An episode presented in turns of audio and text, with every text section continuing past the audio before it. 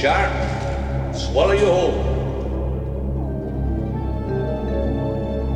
I value my neck a lot more than 3,000 bucks, Chief. Find him for three, but I'll catch him and kill him for ten. $10,000 for me by myself. For that you get the head, the tail, the whole damn thing.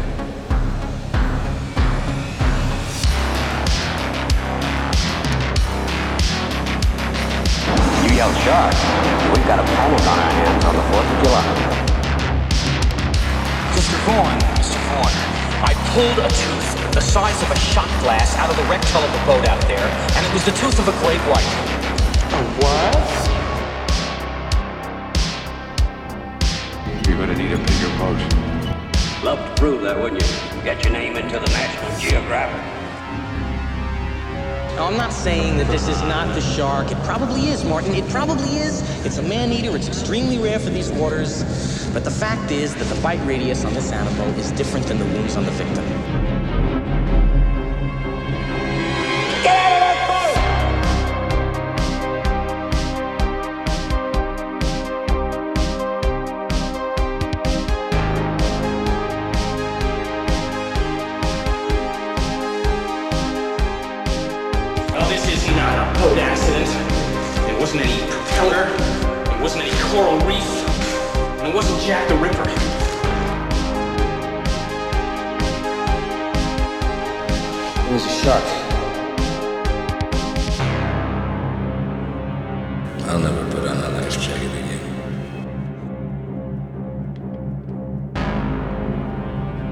Once more in the Jaws obsession, where we are here to share with you, prove to you, convince you, or remind you that Jaws is the greatest movie of all time. Thank you very much for returning for another episode. This episode is going to be episode 52 Jaws Context. What is context and how does it apply to the movie Jaws? So, episode 52 here is almost going to work as a prequel in many ways to episode 51, which was Jaws subtext. And what we're going to prove today is that subtext, you cannot have subtext without context. They're both one and the same. Context will lead to more subtext. So, when in the last episode, if you haven't listened to that, you can go ahead and listen to that. You don't need to. Both these episodes will play off of each other. So, episode 52 now is Jaws context, where we are going to explain what Jaws does so well to lead to the subtextual significance of many scenes in the movie. Okay, so episode 50 and 51, we set some ratings records here for the Jaws obsession over the last two weeks. The listenership has never been stronger for the Jaws obsession, and I want to thank everyone for returning and for doing your part in letting other Jaws fans know that we have a pretty significant operation going on here in regards to not just uh, the analytics of Jaws, but also what we are trying to do in advancing the Jaws universe. And the last two episodes, 50 and 51, led to the highest total uh, downloads by two episodes in the history of the show. I mean, we're we've only been around, we've only been out for over a year now. But both episodes combined for almost 1,000 downloads between the two on podcast platforms and YouTube at the same time, the show uh, registered over 2,000 downloads altogether. That is a very, very, very significant total.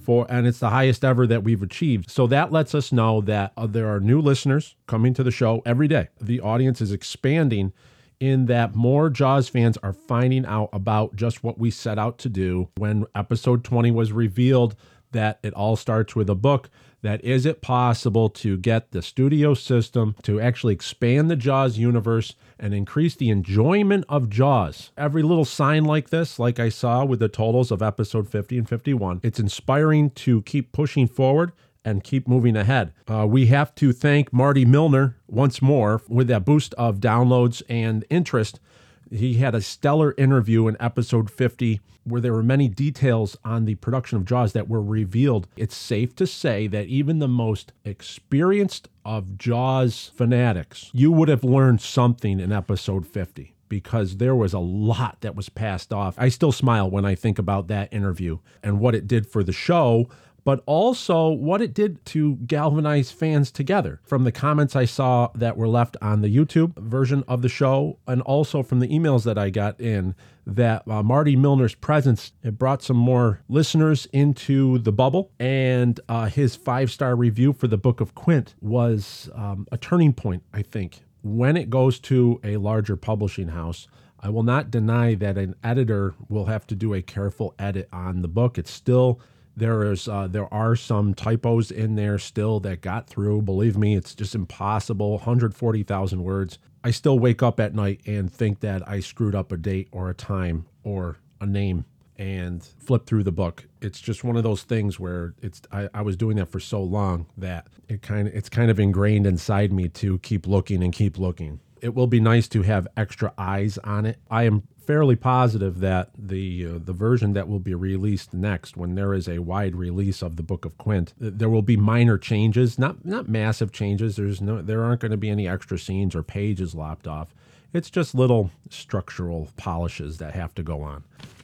Okay, and of course that will have to be done in a later time. But as it stands, after the Marty Milner review and that episode 50, and it gets the point across that this is a real story, this is a real prequel to Jaws, and that we are in a very, very good spot here. Now, one of the many overall goals, if you can, if everyone can just take that bird's eye view and just fly up in the air and just look at the entire process of what we have going on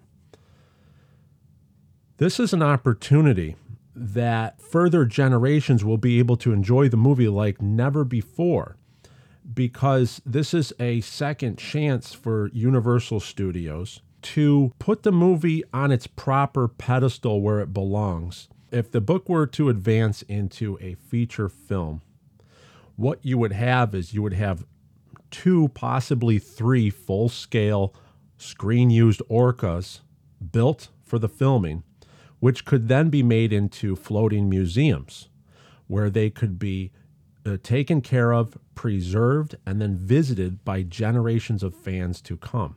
What I would like to see would be a Jaws Preservation Society made and established on Martha's Vineyard. I would like to see these locations taken care of. There are locations that are on Martha's Vineyard that are either crumbling or they are risk development erasing. At this point, there are no plaques to honor what took place at some of these locations. There's just word of mouth, YouTube videos, or you could just go ask around. Of course, there's the Edgartown Tour Company with Mike Currid. That he is invaluable over there. But for the most part, there's certain areas of that island that should have some sort of notice or plaque, and it should just be established that something great took place at these locations, that great men and women walked these areas and made this movie a possibility. And that's what we are talking about a half a century later. We all know if you listen to episode 19 of the Jaws Obsession, The Fate of the Orca, what happened, how they treated the orca, and to Steven Spielberg's disappointment of how it was destroyed. This is a chance to actually right all of those wrongs and actually make something that's constructive. Now, what I've always admired, one of my favorite actors of all time is Jimmy Stewart. When I went to the Jimmy Stewart Museum, it's in Indiana, Pennsylvania, it's his hometown. What I always admired was that I believe it was Warner Brothers. He was a contract actor with Warner Brothers. They ponied up the cash and they create they helped create this museum of which it's just it's just one floor. It's just a small little place where you can go look at, you can go see his Oscar, some of the costumes from some of his films, pictures. It's in his hometown. It's right down the street from the hardware store where he worked at, his father's hardware store where he worked at when he was a boy. But there's a little cinema there and it screens Jimmy Stewart movies very regularly. So you can go in there and you see It's a Wonderful Life or Mr. Smith Goes to Washington. Basically, Warner Brothers financed that and and set it up, and now it's maintained by I think the Jimmy Stewart Foundation. So it maintains itself. What I would like to see happen is Universal does the same thing with the movie Jaws. It can happen. It's just there has to be the will of it to happen, and it can't just be a Jaws fest every five, ten years this could be this could lead to something that's very real. It's not something that is exploiting the movie, it's celebrating the movie. It's celebrating the achievements of the people that worked on that movie. It's celebrating what that movie means to people all around the world. And for that to happen, this is an actual possibility. This is the one time we have. This is this is right now. We are in this. We are in the Peter Benchley timeline. Uh, January of 1973, he was finishing the manuscript for Jaws. Well, we have a as as far as we're concerned, this is the finished, completed manuscript. It's a it, uh, the novel of the Book of Quint is out, and now we just need to follow those steps. Everybody from around the world make the noise, the necessary noise, so that we know that that this can is a very big possibility that this could lead to some great things. And that's what I see this happening. It's not just a book, it's not just a potential movie. There's much more here in terms of legacy and honoring the legacy of Jaws. And that's what we're looking at. So if everyone keeps that in proper perspective, keep the scope of this project in proper perspective, it's hard not to support this. So that's what I'm asking is not just the current followers of the Jaws obsession or the Book of Quint, but maybe some of the Jaws fans out there that have been a little reluctant to jump on board. Or maybe some of the people out there that have a little bit of more influence in the Jaws world or the shark world or the publishing world to start talking about it as we all can come together and we can do great things here something very, very amazing can come out of this. That's my vision, and that's what I'm seeing. And I think that we are still on we are on target for that, and it's it's it's exciting to see. So I want to thank everybody for not just making episodes 50 and 51 the highest two weeks of uh, ratings on the Jaws Obsession for the last two weeks. Uh, those two episodes combined for over two hours of listening time, two and a half hours thank you for your time. That's a lot of Jaws fans that are spending time here in the Jaws obsession and taking time out of their day. And I want to thank you for that. We're celebrating our favorite movie of all time, but we're going to make sure that it's taken care of in the years to come. Even these episodes, like Jaws Context, it's going to explain at the end of this episode, I'm going to explain how all of this is part of that puzzle. With that, let's jump over to the announcement. We had a contest last week a Book of Quint giveaway contest where we had a trivia contest at the end of episode 51. What is the company that makes Hooper's scuba tank? Why pick three when you can pick five? So we picked five winners. So congratulations to Chris in McDonald, Pennsylvania, film student Oleg in Ukraine, Jared in Waxhaw, North Carolina, Corey in Sunapee, New Hampshire, and Rick in Pittsburgh, Pennsylvania. Congratulations to all five of you. A book of Quint has been shipped out. They were shipped out a few days ago, so they're well on their way. Congratulations to Chris, Oleg, Jared, Corey, and Rick. Thank you very much for participating. They all wrote in with the correct answer, which was the Aqualung U.S. Divers aluminum scuba tank. We had emails that came in, and uh, one of the emails was from Sam, who was a Book of Quint backer. So he was ineligible for the contest because he already has. He's, he wrote in, Hey there, Ryan, just wanted to let you know the book arrived safe and sound a couple of weeks ago. I'm having such a great time diving into the book. Haven't finished it yet, but it's truly a work of passion and art.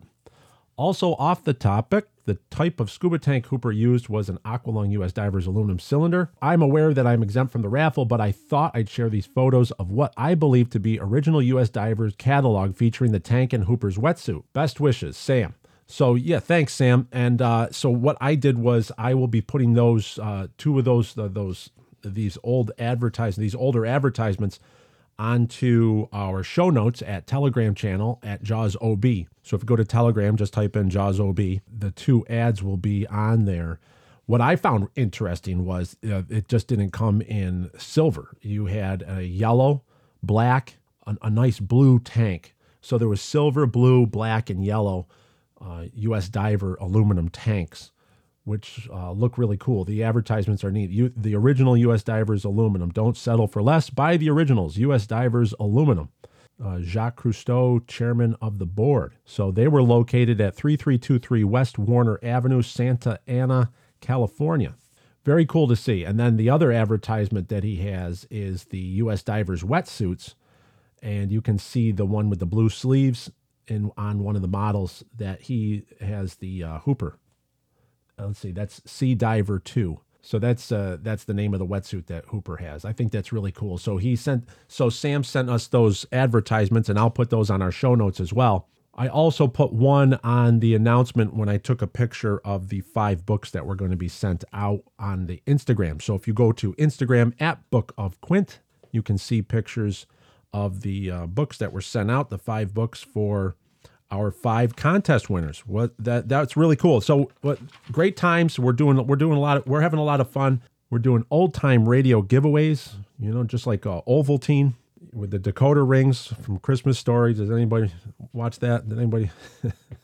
and now the Book of Quint has gained five more readers. So Steve writes in, uh, thanks so much, Ryan. My book from the cracked bean just arrived and I can't wait to jump into it. I saw the note on the inside. Is it true you only printed 300? That's crazy and I'll tell you this should this should and will be huge. Love the podcast and I'm sure and I'm sure I'm going to love the book. Thank you, sir. Steve from Wallington, New Jersey. Thanks, Steve. Thanks for writing in. And uh, yes, that was only 300 of those were made and we are down to the final boxes, and they're over at the Cracked Bean Coffee Roastery, of which uh, Michelle is shipping them out. So if you go to the link in the description of this broadcast on whatever platform you're listening on, you will be able to find the link to the merchandise page over at uh, Cracked Bean Coffee Roastery. And if the supplies are still there, you'll be able to buy a book. And yes, there's only 300, and this was a, a limited edition printing of the Book of Quint to satisfy the Indiegogo campaign, kept it very limited to entice a publisher sign on to the book then it would be a publisher will be able to have the world premiere main launch of the book of quint. I was advised that to not you don't want to water that down but you have to give incentive for a publisher to say okay i will invest that money into sending these books out because the publisher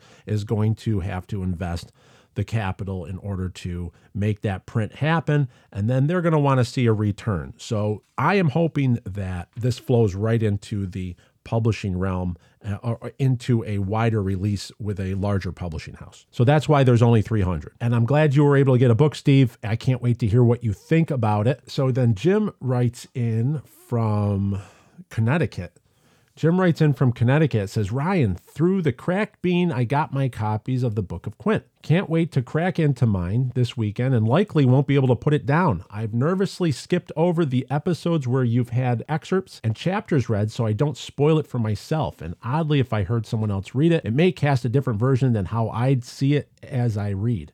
So I didn't want to skew that for myself. I never knew how much of a Jaws fan I was till I started listening to your podcast, and now it consumes me. So let me just pause right there. Uh, uh, Jim touched on the cracked bean. He got he, he bought two copies, one for a friend of his and one for him from Cracked Bean. We have to appreciate what Michelle did for us as the official coffee of the Jaws Obsession, the Cracked Bean Coffee Roastery in Syracuse, New York. Michelle allowed me to free up part of my brain because there's a lot more going on. She said, Ryan, let me take care of the shipping of these books and then she was able to add it to her website to where proper shipping charges could be applied and all that. We have Michelle to thank for that because it's allowing me to focus on the areas that I have to now, in or- not only in order to get the book into a wider publication. My time is only so limited with I have my career. So thank you very much to Michelle. If everybody wanted to go support her, go buy a bag of her coffee. She has a great Brazilian coffee over there. Uh, all her stuff is great. It's amazing. She, I just got a tour of their roastery. Her and Glenn over there are just unbelievable. They make great coffee. So if anybody's in the market or wants to try it out, send Michelle a big thank you note for what she's doing in order to uh, advance the Book of Quint into readers' hands. now, this is really interesting. Jim says, I was thinking the other day, the 3000 bounty back in 1974, that, that was a lot of money. Today, it's around $18,000.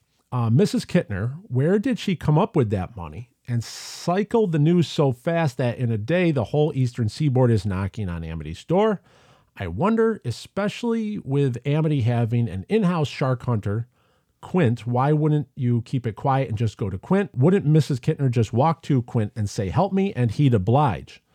Now that's very interesting. First, we have to look at the uh, Jaws Obsession episode 16, Jaws Timeline Explained. On that episode with the Jaws timeline, we actually had uh, the official Jaws movie timeline calendar that Jon Tedder helped me with. So what we had was we had the uh, Alex Kitner attack was on June the 29th.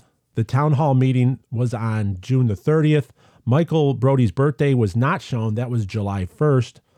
And then we have Hooper arrives on, and so do all the fishermen on July 2nd.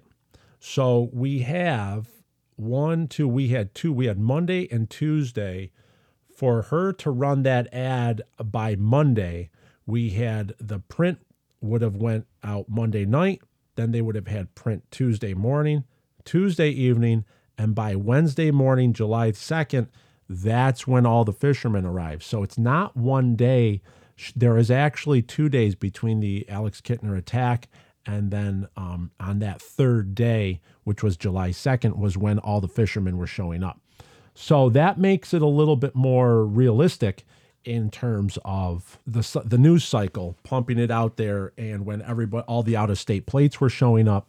It wasn't just one day. It was actually it was on the third day that they were showing up. But what's interesting, the three thousand bounty, yes, that's a lot of money. The way I see it is, and and I think we could do a whole episode on Mrs. Kitner. There's a lot of clues in there as to exactly who she was on the island, or she used to be an islander, but she moved away and she was back there visiting. I don't want to go too much into Mrs. Kitner, but what we have is the his question was um, I wonder, especially with Amity having a, an in-house shark hunter, it's possible that she did not know about Quint because it's established in the Book of Quint that there's almost two societies on the island.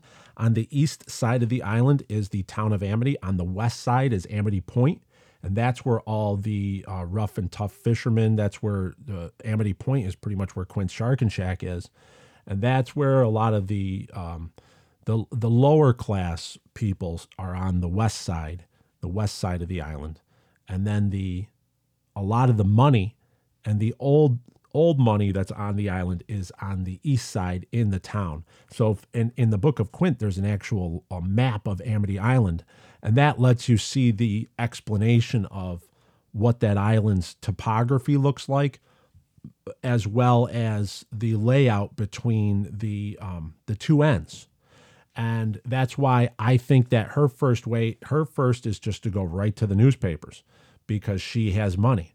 And I think that the 3000 bounty was nothing for her. But as Jim is going to find out when he reads the book of Quint, there's so much more going on that that is going to all be answered. All your questions about what's the mayor have to do with it and all that, that's all going to be answered when Jim reads the book of Quint. And I'm excited if when he when he writes back what he's going to realize is that there is a there is an entire narrative arc that leads into that moment. And the Mrs. Kitner is that X factor that the mayor never would have planned on. I don't believe there's any conspiracy on the Kitten, Mrs. Kitner side. That was just a natural reaction of a mother that wants revenge. It's very interesting. If everybody reads the book of Quint, all these little questions, they kind of get smoothed over because there are a lot of elements in Jaws that are not answered. There's a lot of little things that just get smoothed over and you never hear about them again. Trust me, there's so much more information to learn of these side characters, which is why uh, I'm seeing, even though I'm supposed to be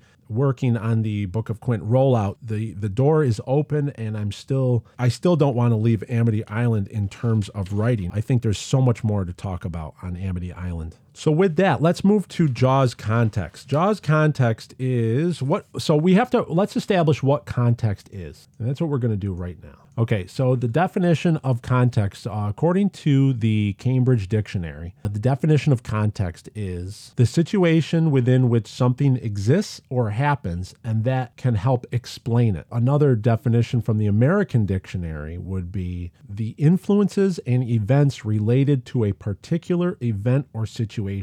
So the influences or events. According to the American Heritage Dictionary, context is uh, the second definition for context would be the circumstances in which an event occurs, a setting. Okay, so the circumstances. Last week we talked about Jaws subtext, which is the emotional or the hidden layer that's underneath what words are being spoken or words that are not being spoken. Actions speak louder than words, and that's usually that's what subtext leads to, and that's what Jaws does so well. So we talked about subtext, but you cannot have subtext without context. So you you can't have a nervous Brody. You're watching him get on the board the the orca, and you know that he doesn't like boats. Why do we know that? Because we have the context was applied. We were given the contextual material of the dinner scene.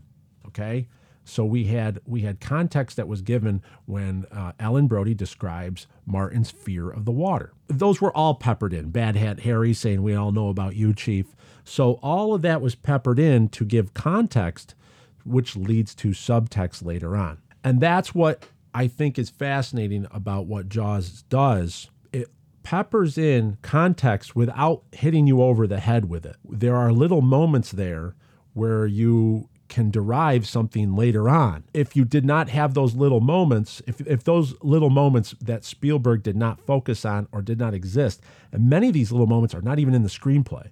Okay, so this was Steven Spielberg, and he's going to get this is where he's going to get the credit here. This was Steven Spielberg sitting off to the side, blocking out this in his mind, and just and then working with his actors when they were doing run throughs on the scene. And they, he just said, Why don't you try it like this? And then it just worked. So there's two things I wanted to focus on in Jaws.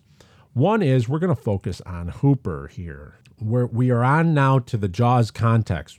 We, we're, at, we're actually going to focus on areas of the movie that layer in, that lay down a uh, that, that lay down some sort of context where later on something is going to be more it will be more subtextually significant because of these scenes so here we have on the dock they just caught the tiger shark What kind of a shark is it? Gee, I don't know. I think it's a mako. Got a deep throat, crack Yeah, well, but what kind? What kind of shark? Tiger shark. A what? Uh, fantastic. We love that guy. We love a what, right? We love that. So what we have is we have Hooper. He says it's a tiger shark. These guys that caught it don't even know what species of shark it is. A what? We can start breathing again. Then get Here it- here it is, pictures right from oh, papers. bet he is. What is this bite radius crap? is a big mouth. Look at All I'm You know, I'm gonna to stuff tell your you. friggin' head in there, man, and find out if it's a man eater, Up there all a little right? bit, but it's not- Come on. Okay, so we have Matt Hooper gets into an altercation with the fisherman. He's talking very scientific terms. He's talking about bite radius, and he's just saying some of these ideas. And these guys totally start bullying him. The one guy's in the back, blowing in his ear. Intimidating fishermen are intimidating Matt Hooper, who's the scientist of it all. But Matt Hooper has more nautical knowledge than any of these guys. But what's happening is is that he's totally getting intimidated by this.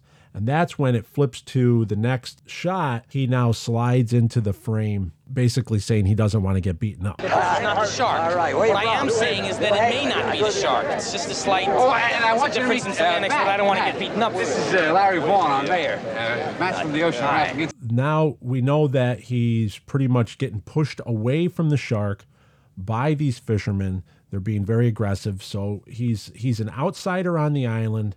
He's obviously looking at these, uh, and let's see what Matt Hooper says. How does he describe the fishermen? Does anybody know? Nice to meet you. Martin, there are all kinds of sharks in the waters, you know? Hammerheads, white tips, blues, makos.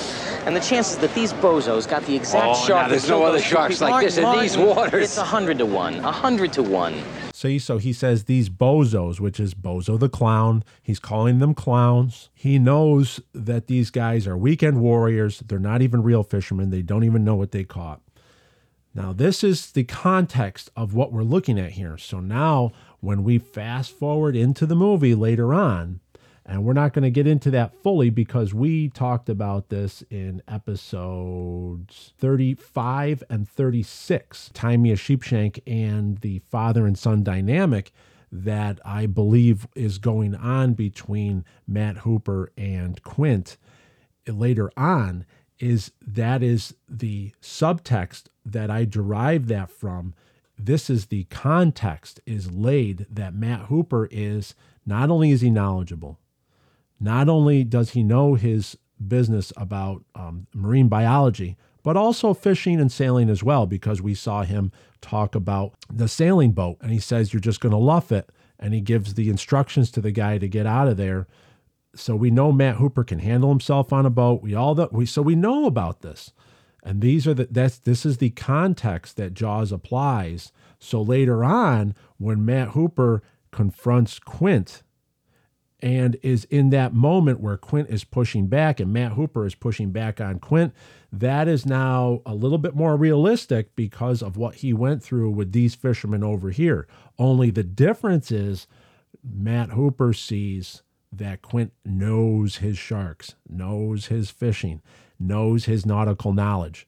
And therefore, Matt Hooper now is more in he he's now looking at that in an intimidating way as a father figure. Quint is a father figure. He is not seeing these guys as father figures whatsoever. These guys are bozos.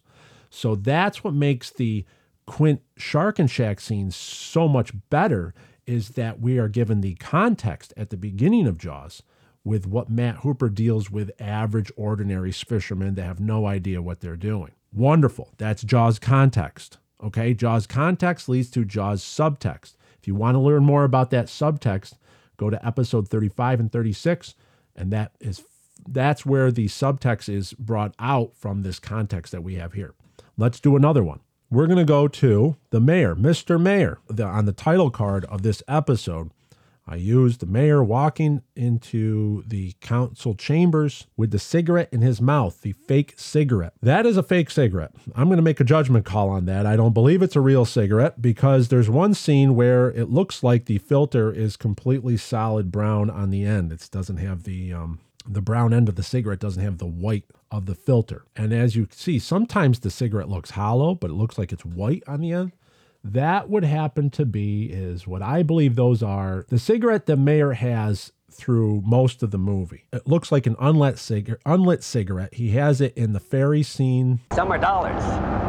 If the people can't swim here, they'll be glad to swim at the beaches of Cape Cod, the Hamptons, Long Island. That doesn't mean we have to serve them up a smorgasbord. We have the mayor with holding it in his right hand on the ferry ride with Chief Brody. Then he is walking into the council down the corridor of Amity Town Hall. He puts it in his mouth. So w- where he's drawing on this fake cigarette. Now there's a couple of brands that are out there. One is called Achieve uh, to quit smoking. You don't light the cigarette. You actually just in, you just breathe the essential oils that are on the end and you take a drag. It's supposed to be for someone that's quitting smoking. Were these around in night? Was the brand Achieve around in 1974? I don't. I'm not sure, but I believe there were other types of cigarettes out there. There's another brand called Harmless Cigarettes. So the Harmless cigarette is a pure and natural therapeutic quit smoking aid. It replicates similar features of a regular cigarette and can be used to simulate smoking, which can help satisfy cravings, distract you from getting smoking cravings, overcome smoking behaviors such as oral fixation, hand to mouth gestures, and curb many other habits associated with smoking. So, how long were harmless cigarettes or the Achieve Quit Smoking cigarette out? Were they around in the 70s? Uh, this is what I believe it is. I heard an interview with Sammy Davis Jr. once. I can't find it for this episode, but I remember him saying that he had the biggest problem even because he was so addicted to smoking and it became part of his act, part of his mannerisms when he was on stage about the lighting of the cigarette, the holding of the hand, and the hand motions and the gestures that he didn't know what to do with his hands when he was told he had to quit smoking. So it was very uncomfortable for him. So, what I think is this is the mayor that has been pushed to quit smoking. He is trying to quit smoking, and that's why he has this harmless cigarette or this uh, Achieve anti cigarette smoking aid in his hand throughout almost the entire movie. Uh, on the ferry ride, you have him uh, going into the council chambers, at the billboard scene. So you have the mayor with this smokeless cigarette at the bill uh, at those three scenes. What that is, that's context. So that is now dropping in context that we have the mayor is used to be a smoker and he's actively trying to quit smoking. What I'm going to need everybody in the some of the experts out there in the Jaws obsession, uh, what brand of smokeless cigarette was he using? I'd like to know. And did they have those around in 1974? I believe they did. Was this added by Murray Hamilton? Was this actively something Murray Hamilton was doing, trying to quit smoking while the making of Jaws? And Spielberg just said, hey, that's pretty cool. Why don't we throw that in? Uh, there won't be any continuity errors with the length of ash or length of cigarette that other scenes will have when you have someone smoking a real cigarette. So, did Spielberg like that and say, let's leave it in there? What's really interesting is because these these sequences where he's drawing on the cigarette, he's only drawing on it when he's getting more and more agitated. He obviously was drawing on the cigarette when walking down the corridor. This is a great white, Larry. A big one. And any shark expert in the world will tell you it's a killer. It's a man-eater. Look, the situation is that apparently a great white shark has staked a claim in the waters off Amity Island. And he is going to continue to feed here as long as there is food in the water. And, and there's no limit to what he's going to do. I mean, we've already had three incidents, two people killed inside of a week, and it's going to happen again. Yeah, he's even walking up to the billboard with uh, Hooper and Brody, and he's drawing on that cigarette, and you can clearly see there is no tobacco in the end. That's a, either a hollow end or a plastic end. So what he's doing is he's drawing on that smokeless cigarette uh, but you can see that he's agitated. So it, it, it's working that in to that uh, for his character that's adding subtext in we don't need to get in we don't need to hear him say he's just agitated uh, that something's going on. So what's happening is is that he wants to go back to his original self right? So this was the mayor actually. He used to be quite the smoker as you see in the book of quint so what happens is now is he's going back. He needs to go back to the old Mayor Vaughn. This new Mayor Vaughn, where he was trying to quit smoking, maybe turn a page, is not working. He's getting agitated, so he's taking more draws on that smokeless cigarette. Now that's what's leading us to. Everybody knows the scene later on. Because you're going to do what you do best. You're going to sign this voucher so I can hire a contractor. I, I don't I don't know if I can do that without. Uh, I'm going to hire Quint to kill the shark. At the hospital scene now, he's actually smoking a real cigarette. Of course, we all know that that is outlandish now by today's standards. But in 1974, or when the movie came out in 1975, you see him smoking a cigarette. It wouldn't mean much if you didn't have the context of the smokeless cigarette, the fake cigarette, through the whole movie. So now he's totally set, thrown caution to the wind. We know now it, there's he's basically going to be exposed. What's going to be exposed? Well, we have to read the book of Quint to find that out. But the thing is, is that this is not you're the mayor of Shark City. These people think you want the beaches open. I believe the mayor is not worried about that in the slightest. He can sidestep that with the best of them because he is a career politician and he's an exceptional politician at that. What we what Brody doesn't know is that Quint's going to be brought into the picture now. And what Quint knows is going to be very damaging to the mayor. And that's why he's smoking the real cigarette. So it's more powerful at this scene because he's smoking the re- real cigarette. That's the subtext. The subtext is the real cigarette. It's the result of the context that the entire movie has laid for us. That's Jaws context. And that's what's so remarkable about that. All these little uh, magical moments lead up to something that there's something bigger is going on. What a prequel does for Jaws on its face, on its merit, it's establishing context, more context. And that's going to lead to more subtext in the movie Jaws. That's what a proper prequel was supposed to do. That's why people will leave the theater disappointed.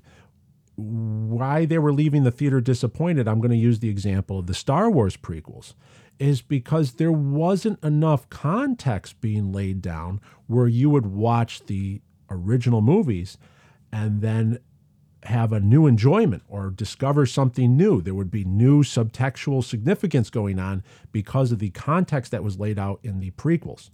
That was missing there. And, by and large, that was that was entirely missing. And that's what we're doing here with the Book of Quint, is that the context that the Book of Quint creates now creates an, a, an entire new world of subtext just by watching Jaws. Jaws doesn't have to be remade, doesn't have to be rebooted, it doesn't even need to be reissued. You just watch the issue, watch Jaws that you have, the one that you enjoy right now. You might enjoy it in DVD, Blu ray, 4K. Any way you enjoy it now, it can be enjoyed if there's more context added. And that's what we're doing with the Book of Quint. So, with that, I hope everyone gets a chance, and we're going to work very hard so everybody has access to the Book of Quint this year. And we're going to be, next year at this time, we're going to be having full on episodes about the Book of Quint and what exactly does it reveal in Jaws. And those are going to be remarkable. So, I look forward to those episodes. But for now, I hope you enjoyed uh, episode 52 Jaws Context. Show me the way to go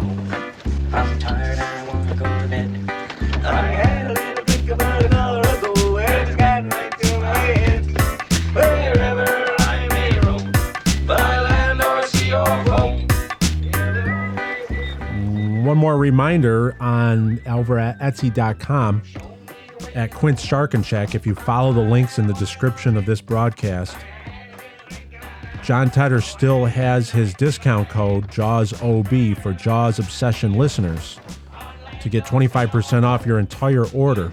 That is good until the beginning of February. Um, so if anybody wants to have any uh, Jaws memorabilia or anything that John offers over there, he's fully stocked. Please go over to Quint's Sharkin' Shack over at Etsy.com. Follow the link in this broadcast description and enter the code JAWSOB.